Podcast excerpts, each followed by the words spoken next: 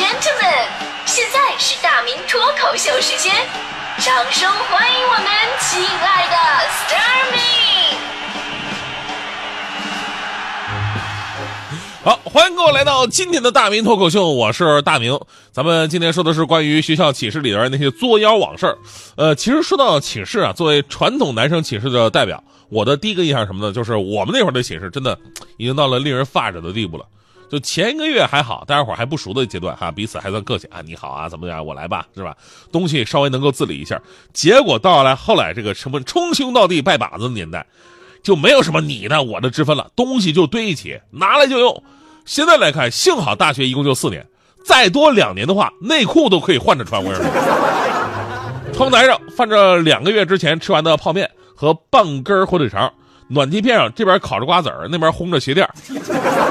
地上各种垃圾啊、球鞋呀、教科书啊、没洗的衣服，几乎没有能下脚的地方。桌子上铺满着一层厚厚的历史的尘埃。有一天我我就我这么埋汰的人，我我都看不下去了。有一天我终于鼓起勇气把那桌子擦了一遍。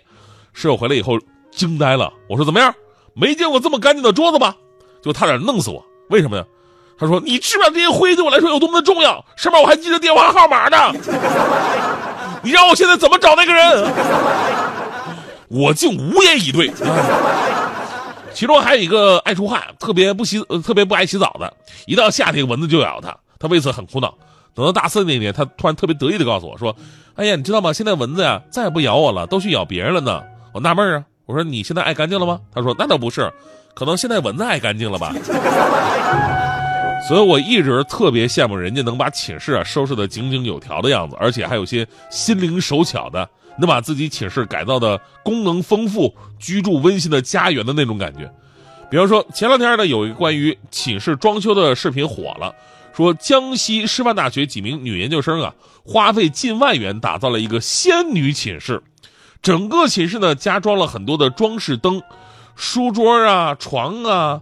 啊，整个墙体都加装了很多的布置，就一个普通的寝室，瞬间变得美轮美奂、星光灿烂。哎，宿管阿姨都看了以后说太漂亮了。我看了照片，漂亮不漂亮暂且不说，反正我就有种到了那种十里河灯饰城的那种感觉。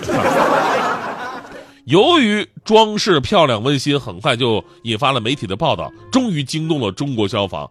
五号晚上的时候呢，中国消防转发该报道说，学生宿舍属于人员密集场所，根据我国公共安全行业标准，人员密集场所消防安全管理不得随意乱接电线，擅自增加用电设备，请江西消防通知到江西师范大学现场核查。随后，这条微博呢引发了三级消防官微接力。仅仅几个小时过后，南昌市消防官微发布帖子说了，说江西师范大学已经回复，已经就地拆除，整改到位了。就这样，一个仙女寝室被整回到人间了。整回到人间嘛，人家也是瘦死的骆驼比马大，人该干净该漂亮也是漂亮的，我们那就是地狱。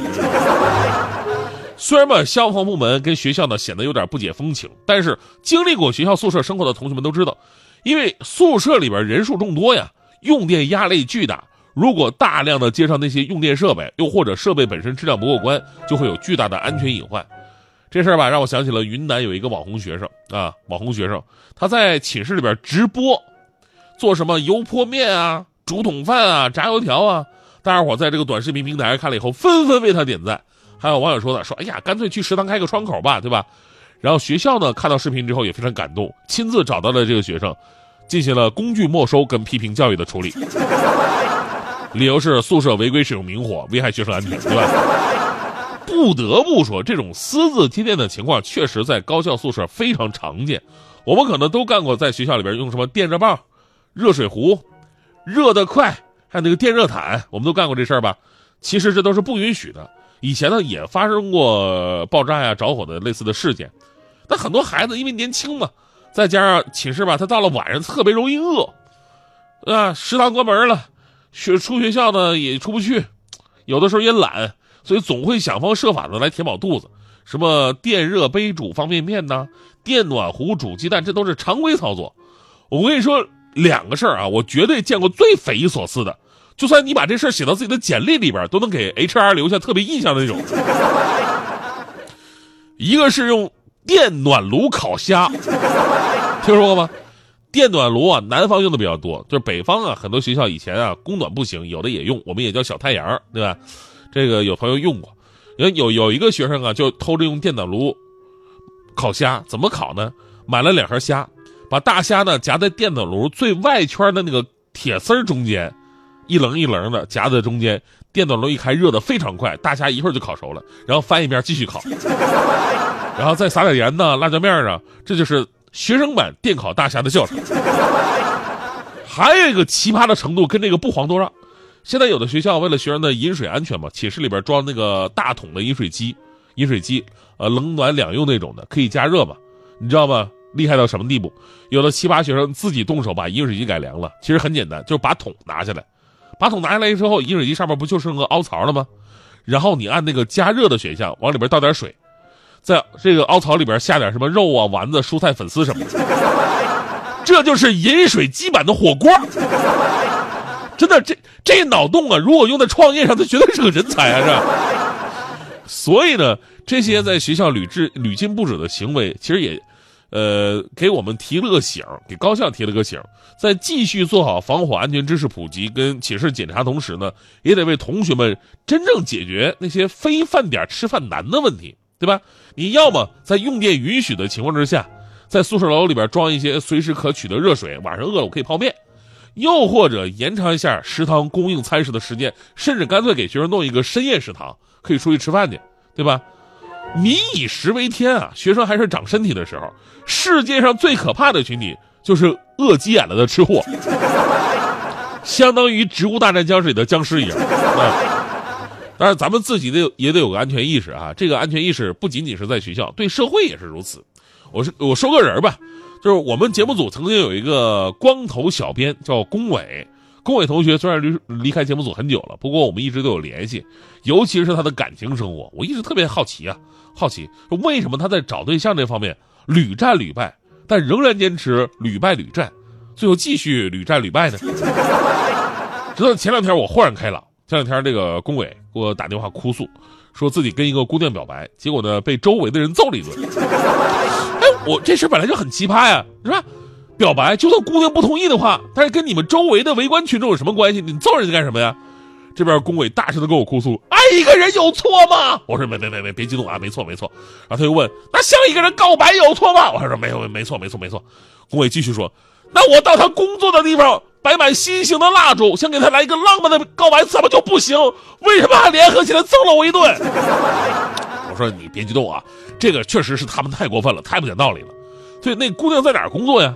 我会说他在加油站工作呀。哦，加油站加加，你在人加油站还点了一圈蜡烛，人家揍你那是应尽的义务，你知道吗？所以我的我才豁然开朗，这哥们儿真的是凭本事单身。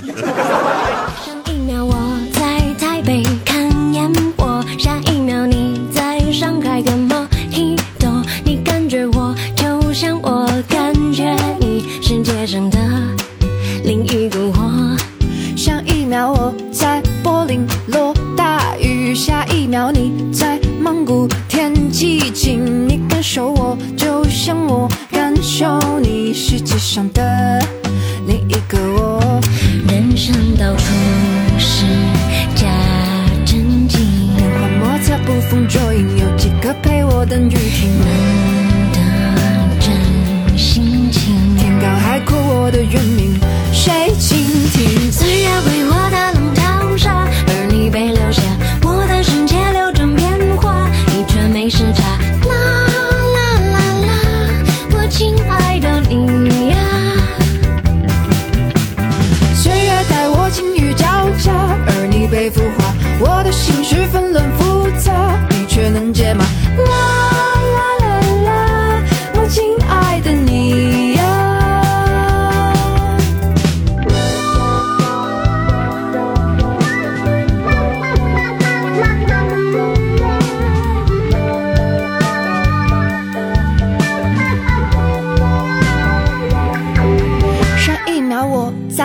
马先奔跑，下一秒你在路口看手表，你感觉我就像我感觉你，世界上的另一个我。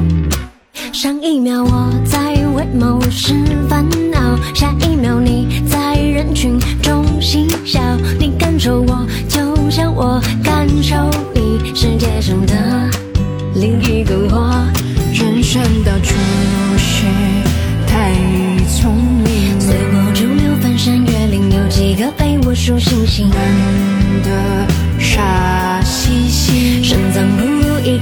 心，谁懂你？谁愿为我大浪淘沙？而你被留下，我的世界流转变化，你却没时差。